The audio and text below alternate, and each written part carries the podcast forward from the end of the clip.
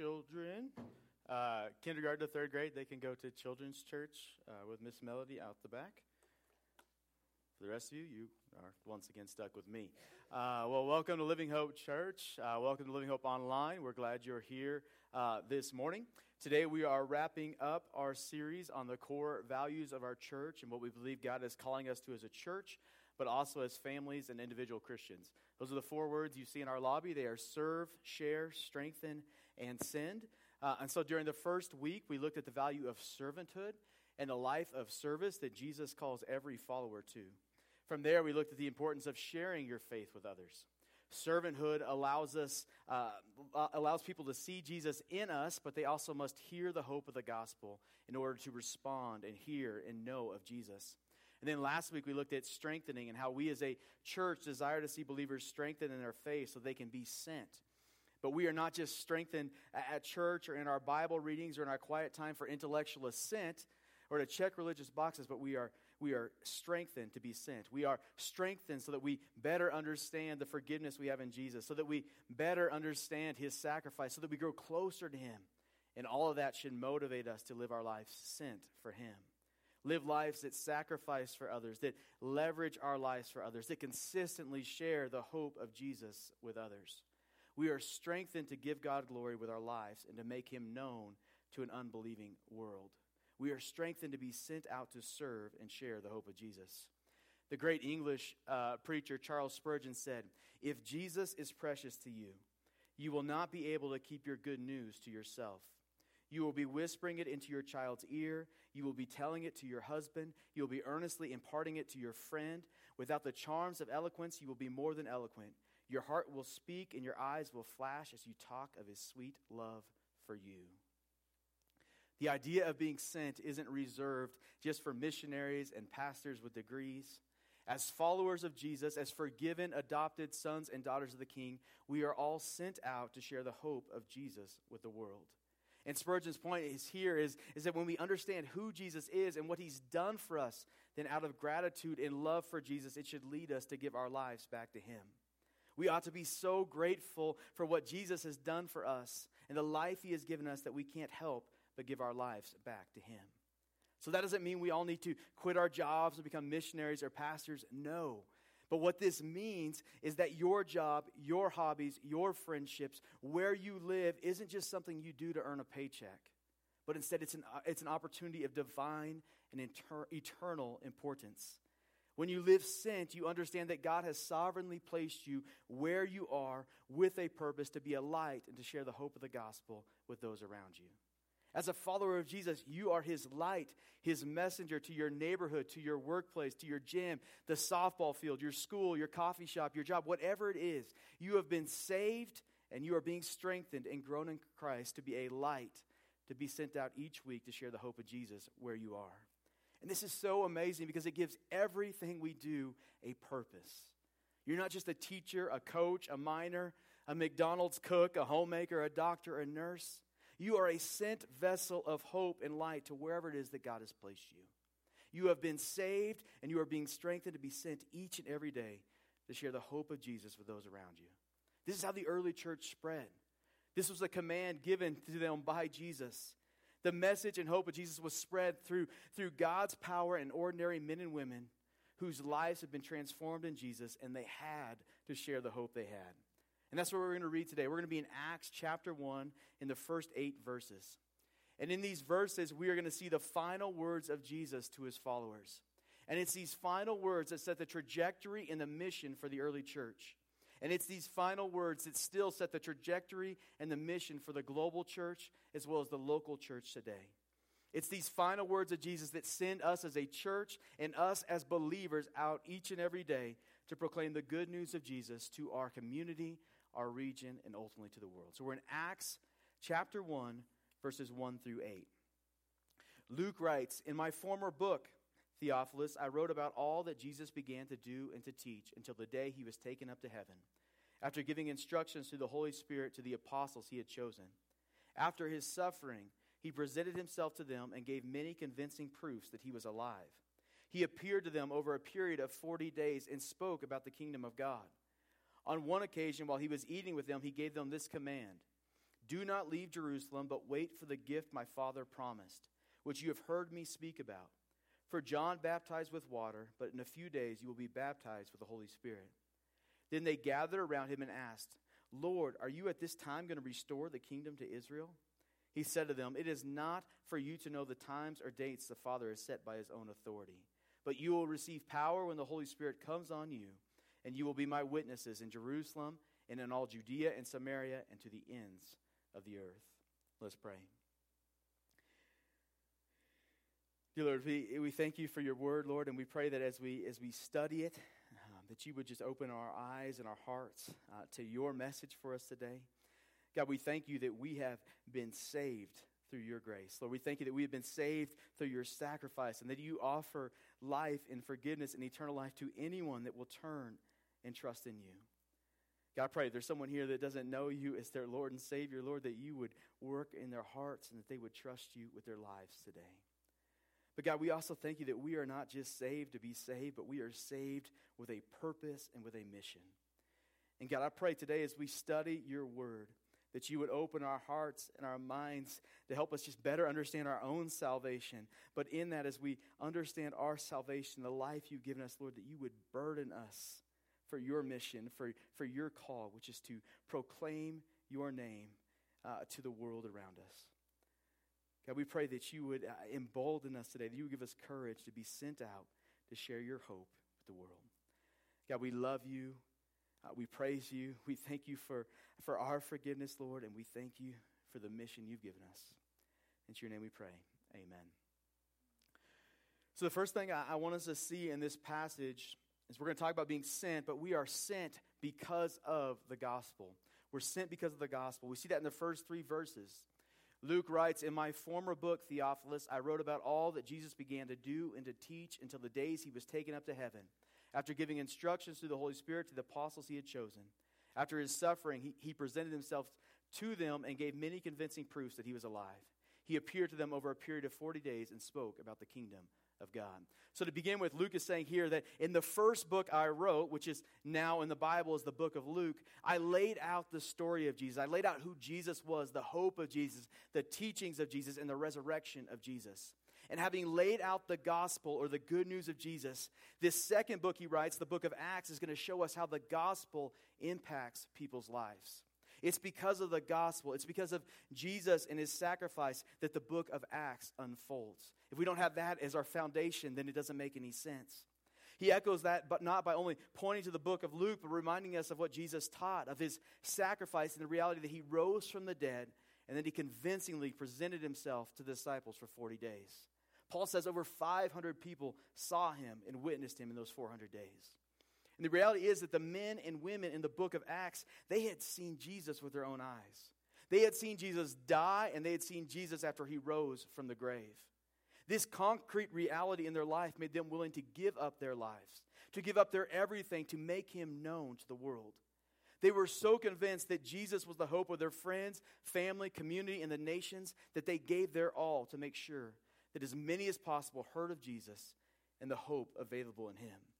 They had this conviction that Jesus had died for sinners. They were convinced that he wasn't just another prophet with another religious message, but he was God himself on a rescue mission to give his life for them. They were convinced that we as people had, had crucified him because we are a rebellious people. Yet they were also believed in the universe's greatest irony that our murder, mankind's murder of Jesus, became his sacrificial death, and it was the payment that God accepted for our sins if we would acknowledge and receive that. They were convinced, because they had seen it with their own eyes, that Jesus had risen from the dead. This proved to them beyond any doubt that Jesus was who he said he was. The disciples, the early church, understood that if this were true, this thing that they had seen, that this was the greatest act of grace and the greatest act of love that the world had ever seen. God, the Creator, had come and died for his rebellious children, and they understood that if this was true, it was the most important message ever because it was the only means of salvation and forgiveness of sin for a sinful mankind. It was the only way that mankind could be made right with God, and they knew that it was the hope of those they loved and the hope of the nations. in Jesus, in his teachings, in his death, in his resurrection. They had seen a God so valuable, so full of love, that they believed wholeheartedly he was worth giving their lives for. So that he would be glorified, and as many as possible would know the hope and forgiveness available in him. The early church gave their lives to make him known. When they were dragged before the Sanhedrin, when they were beaten for their beliefs, when they stood before angry mobs ready to stone them, they didn't recount their faith but instead they preached Jesus. They were so convinced of that which they believed that they gave their lives. They believed the gospel was so valuable and they were so convinced that Jesus was the hope of the nations that they didn't recount their faith, but instead preached Jesus as they took their last breaths. They were so convinced of the gospel, the testimony of Jesus, and that, that, that he was the only means of salvation that they gave their lives to make him known. They lived their lives sent to share the gospel because they had seen Jesus and they believed he was the only hope of their friends and neighbors and community in the nations. So they gave their lives to proclaim him. So the question for us today and for us as a church is do you believe in the gospel? Do you believe that Jesus is the hope of you and the hope of the nations and the hope of your friends and neighbors? Are you convinced of the gospel? If the answer is yes, then how can you not live sent? How can you not share if you are convinced that the gospel, that Jesus is the only hope for your friends, your family, and community? If you're convinced that He is the only hope, then how can you not share? We are saved for the purpose of bringing God glory by making Him known.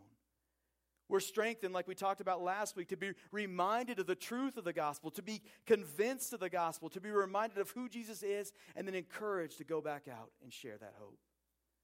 Sunday morning, small groups, Bible study, this strengthening, it's like the, the pregame locker room speech. It reminds us of our purpose, it reminds us of our game plan, it reminds us of the importance of the gospel. It leaves us encouraged to go storm the field and win the game. But a game has never been won in the locker room, it's won on the field. And in the same way, we don't exist to gather in the locker room, to gather at church and be inspired and to, to feel warm feelings. We exist to be sent to our community, our family, our friends, and the nations to share the hope of Jesus with an unknowing world because we are convinced that He is the only hope of forgiveness, the only hope of salvation, the only hope of eternal lives for ourselves and also for others. The disciples in the early church were convinced and they were captured by the message of Jesus. And they gave their lives to share it. Are you convinced and captured by Jesus? The answer is yes, and there is no other option than to be sent and to give your life to share it with as many as possible. Are you convinced and captured by the gospel? So, the first point is we are sent because of the gospel.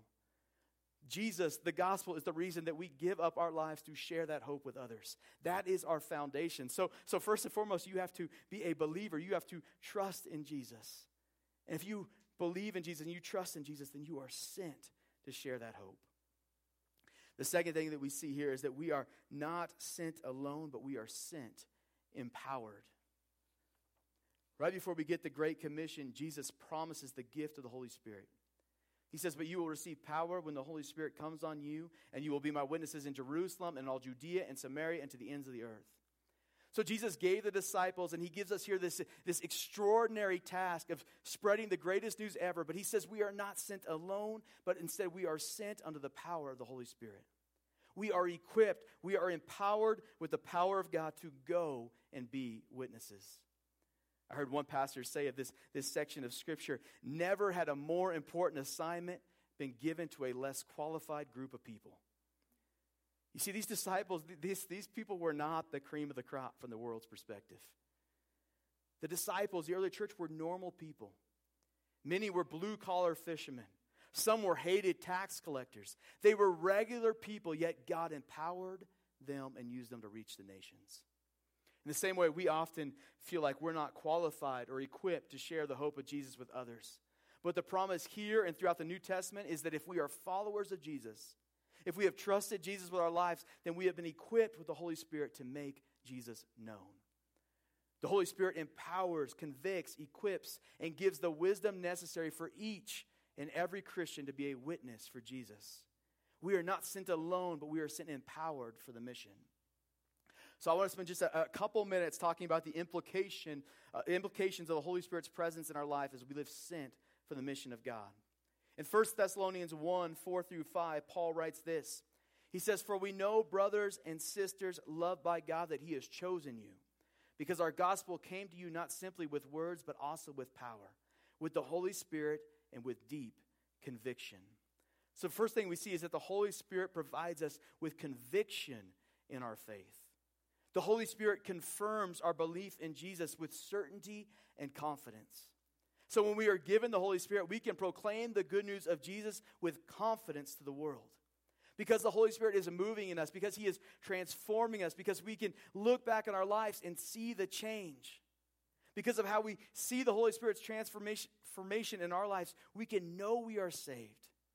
And we can proclaim Jesus not as a maybe, but we can proclaim Jesus and his salvation to the world with certainty, with confidence, and with conviction. Two weeks ago during this share sermon, we talked about sharing your story of faith. Your story of faith and your story of the, the change that has taken place in you provides credibility to the gospel. And it should embolden your confidence and conviction in the gospel message. Jesus has changed you. You have experienced that change firsthand. Now we are sent to share that good news with confidence and conviction that Jesus is the hope of our friends, families, and neighbors. And we share that hope with confidence and conviction because He is transforming us. He has saved us, and we believe He is the only source of salvation, forgiveness, and eternal life for those around us. The next thing the Holy Spirit provides us with as we are sent is self denying courage and boldness. The greatest thing that keeps us from sharing the good news of Jesus uh, is fear fear of rejection, fear of failure, fear of ridicule, fear of social isolation, fear of you fill in the blank. We fear that something might come about that will hurt ourself. And we talked about this in the share sermon following the, the Penn Jillette video. Uh, Jillette's an atheist, and he said, How much would a Christian have to hate someone to not share this message if we believe that it is true and it's the only source of eternal life? And yet, it's fear that so often stops us from sharing. But when the Holy Spirit falls upon you in power, your witness to Jesus comes with, with self-denying courage and boldness. Acts 4.31 says, And when they had prayed, the place in which they were gathered together was shaken, and they were all filled with the Spirit and they spoke the word of God with boldness. Paul tells Timothy in 2 Timothy 1 7 through 8 God does not give us a spirit of timidity, but a spirit of power and love and self control. Do not be ashamed then of testifying to our Lord, but take your share of suffering for the gospel and the power of God. So, where does boldness and courage come to come uh, to share your faith? It comes from the fullness of the Holy Spirit. Where does courage to suffer for Christ come from? It comes from the power of God, the Spirit of power. So, to reach this city and to reach the world with the gospel, we must have courage and boldness that is willing to sacrifice self and put aside our fears for the sake of the gospel. And that kind of sacrifice is made possible by the Holy Spirit, which acts assures us we already have if we are a follower of Jesus. We are empowered with God's power and His presence. Trust in that and speak with his boldness and courage. But the, the fear is real, though, isn't it? And so when the fear comes, when it arises in you, and you begin to talk yourself out of sharing or serving somebody, remind yourself of the Spirit's power. Remind yourself of the life and change you've experienced in the gospel. Remind yourself of the hope of Jesus. Remind yourself of the urgency of the task. And remind yourself of God's promises in the midst of your fears. God does not give us a spirit of timidity, but instead, He's given us a spirit of love that is not ashamed of the gospel, but instead boldly and courageously proclaims the words of life to the world around us. The third thing the Holy Spirit empowers us with is His wisdom. It empowers us with His wisdom. In Acts 6 5, Luke tells us that Stephen was chosen as a deacon because he was full of faith in the Holy Spirit. Verse 8 says that he was full of grace and power and did wonders and signs among the people. Then in verse 10, Luke tells us about Stephen's witness to the Jews from Alexandria and Cilicia and Asia.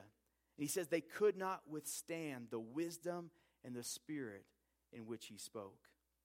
The Holy Spirit provides us with wisdom of when to speak. It re- provides us with wisdom of what words to speak. It provides us with wisdom of when to listen and when to serve and when to just give a hug. I know there have been many times in my life where I've been in a situation or a conversation. I knew that God was calling me to say something or to act in some way. And in those times, we have a choice to follow the Holy Spirit's leading or not. But the confidence here is that when we do follow through, we can trust that God will provide the words and the wisdom we need to faithfully share. If the Spirit leads, He will give us His wisdom. We don't need another tool, another training, another class to share the gospel. What we need is the wisdom of the Holy Spirit. And when the Spirit moves, don't shy away in fear, but boldly proclaim, trusting that He will provide all that you need. And then lastly, the Holy Spirit empowers us with confidence. The Holy Spirit empowers us, the believers, with confidence because the Holy Spirit intercedes on our behalf and the Holy Spirit calls others to salvation. Our responsibility, our burden is not to save those around us, but to share and to faithfully proclaim the good news and trust that salvation to God. Romans 8, 26 through 27 reads In the same way, the Spirit helps us in our weakness. We do not know what, to, what we ought to pray for, but the Spirit Himself intercedes for us through wordless groans. And He who searches our hearts knows the minds of the Spirit, because the Spirit intercedes for God's people in accordance with the will of God. The Spirit, the Holy Spirit, intercedes in our prayers, even when we don't have the words. Our call is to pray faithfully for those around us and for God to accomplish His purposes. The Holy Spirit does a lot of things in the book of Acts, but the primary thing the Spirit does over and over is empower and equip believers to share with others about Jesus. This should fill us with confidence because the salvation of our friends does not rest on the eloquence of our words. Instead, we trust the results to God.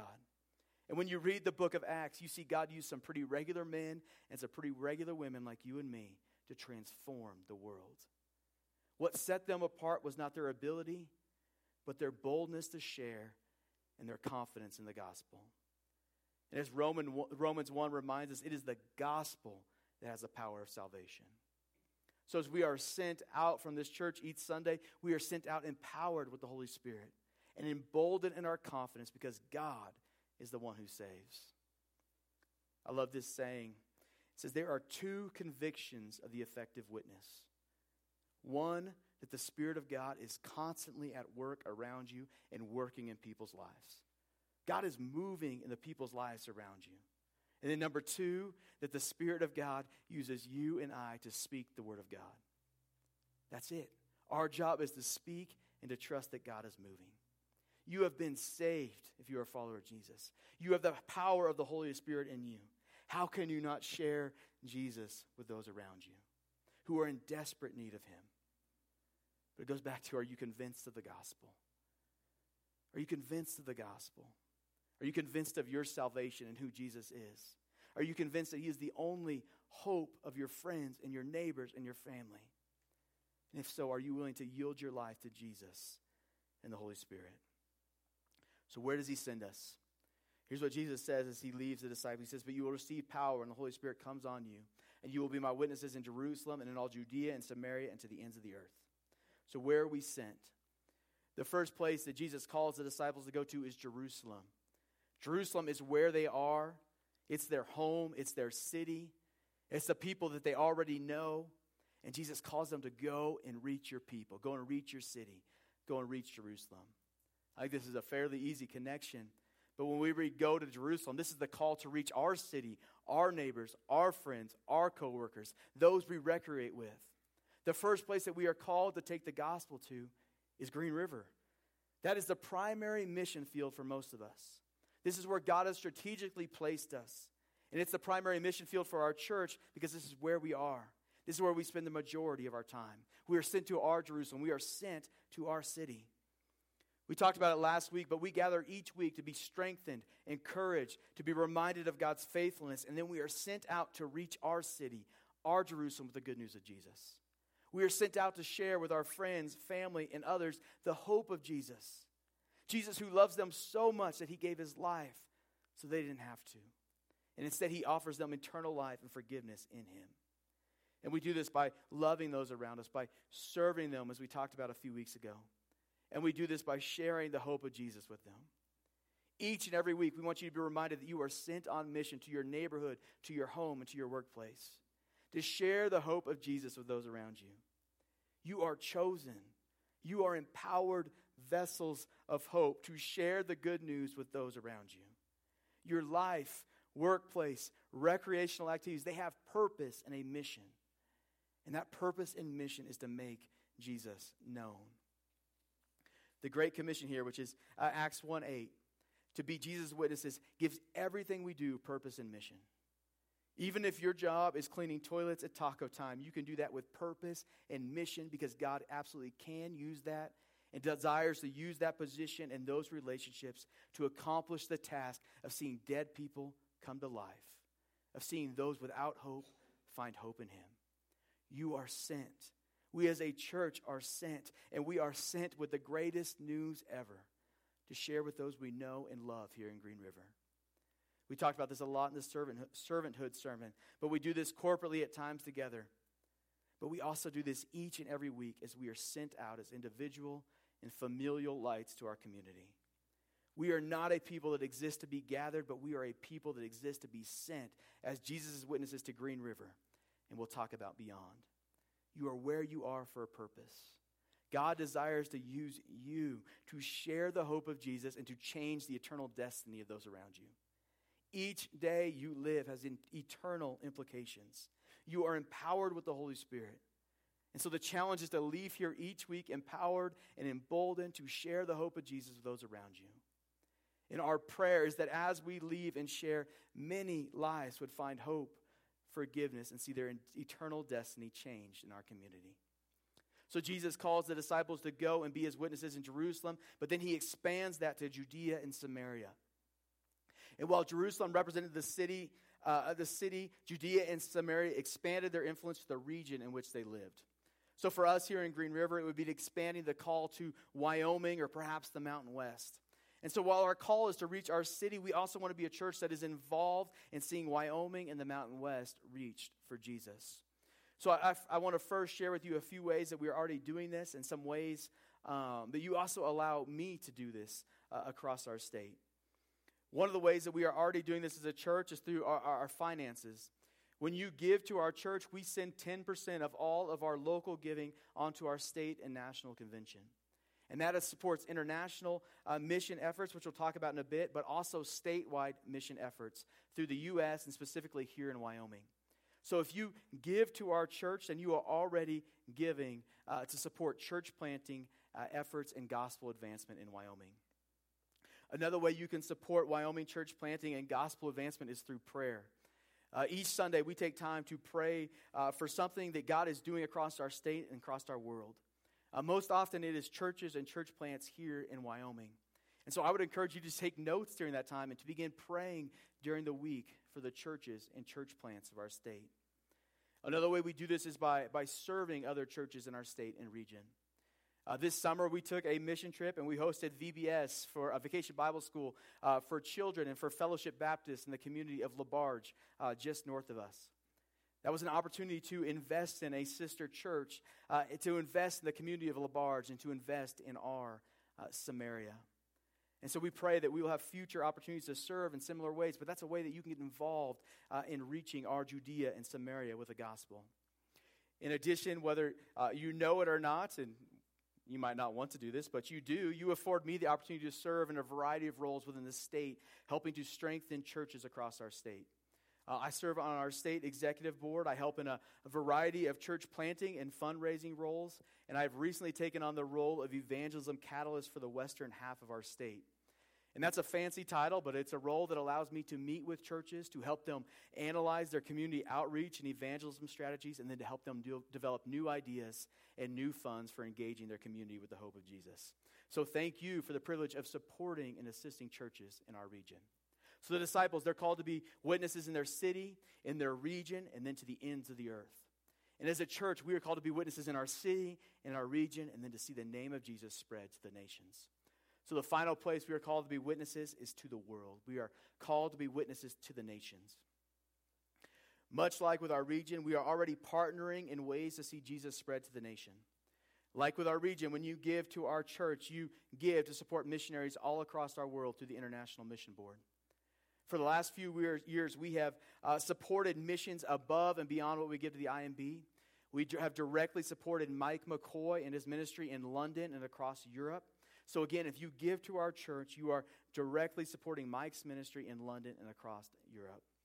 Another opportunity we have to give and to support uh, missions is through the Lottie Moon Christmas offering, which is a uh, kind of a one time uh, special offering we take every year around Christmas. And every dollar you give to that offering goes directly to, to missionaries and their ministry. Um, God has blessed many in our community, in our church, with an abundance. And so, for, for you, maybe God is calling you to give uh, part of your bonus or to give your bonus or to give sacrificially towards the cause of seeing the nations reached. Um, the IMB, uh, which is who we give through, has a really easy website uh, that you can give through directly at any time of the year, or you can put it in the, the box on the back table and write IMB on it, and every dollar will go straight to seeing the gospel spread around the world. But not only do we engage as a church through giving, but we also engage uh, with Mike by regularly praying for him and his family and his ministry there in Europe. Uh, we've been trying for three or four years to one day go and visit him and support him on location. Uh, but with COVID, that hasn't happened uh, and still seems to likely be a couple of years off. But we continue to pray and prepare uh, about going. So we can pray.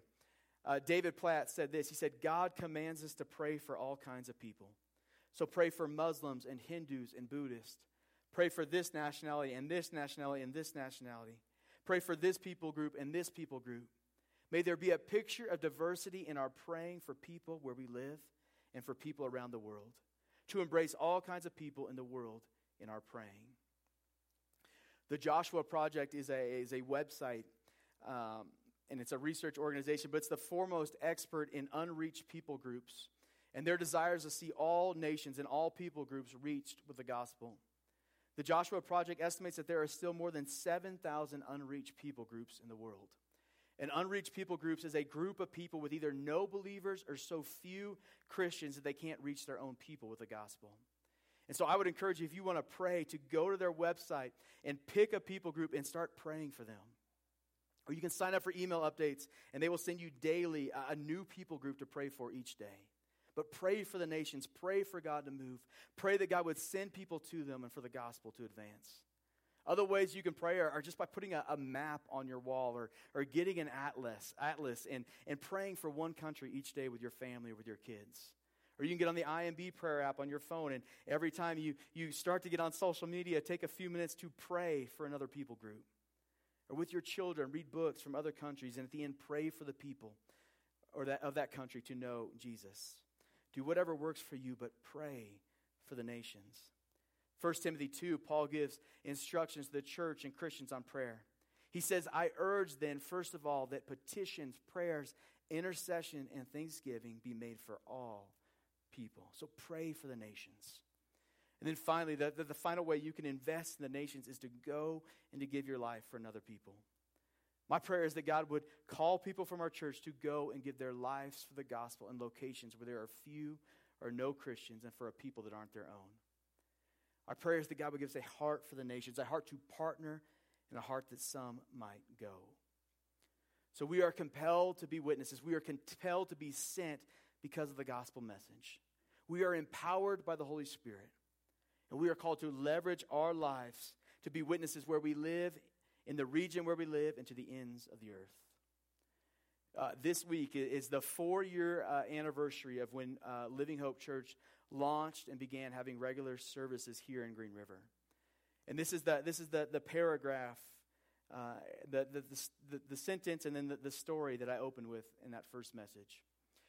And it was this Our goal as a church is not that we would be a church and a people that exist for our glory, but that we would be a church and a people that exist for the glory of God, for His story, and for His name to be proclaimed in Green River.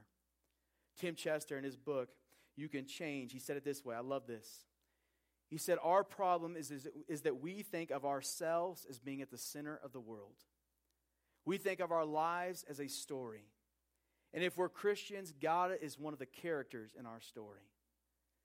We look for Him when we need Him, And we expect Him to be grateful when we serve Him. God is a lovely piece of our story, but we still think of it as our story. But He says it's not our story, it's God's story. And the bigger reality is that, is that we are there for God. We exist to give Him glory and to make Him known.